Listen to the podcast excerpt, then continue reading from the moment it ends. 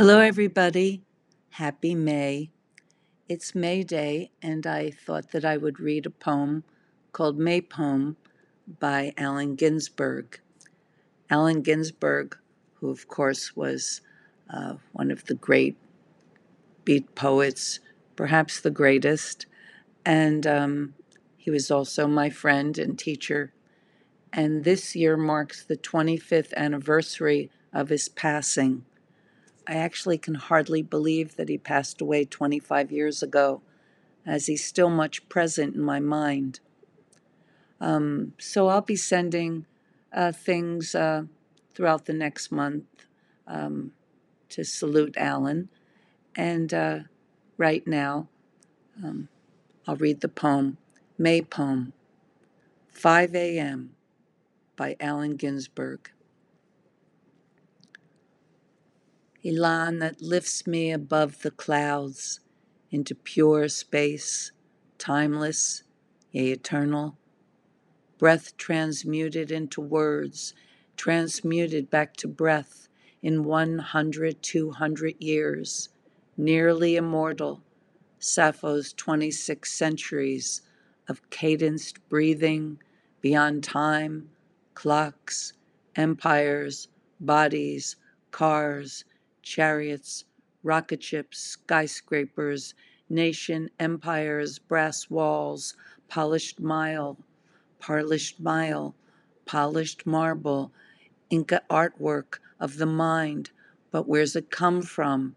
Where's it come from and where does it come from? These strange the mistakes that trip us up in the middle of emotion, in the middle of a rhythm.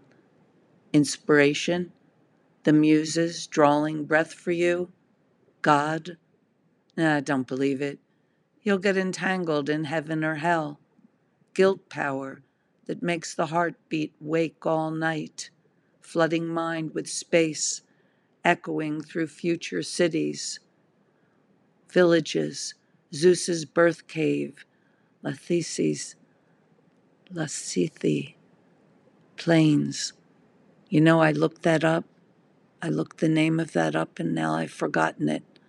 I'm not very good at pronouncing strange places, but I know it's Greek and you can see its word. The word is beautiful. And the counties and the farmhouses and Kansas and the Kansas front porch where he sat with William Burroughs many times and perhaps William was sipping some orange juice and a little bit of vodka, and they looked out into the day. Buddha's help. Buddha's a help. Buddha's a help. Promises, ordinary mind, no nirvana, coffee, alcohol, cocaine, mushrooms, marijuana, laughing gas. Nope. Too heavy for this lightness lifts the brain into blue sky. At May, dawn, when birds start singing on East 12th Street. Where does it come from? Where does it go? Forever. So I tripped up a bit on Allen's May poem, but I did a lot of readings with Allen and uh, sometimes I'd read his poems and do something like that, and then start improvising my way out. And he was always delighted. He liked things to expand, to grow. He liked things to move in every which way, backwards and forwards into time. Farewell, Allen. Happy May Day. Happy May Day.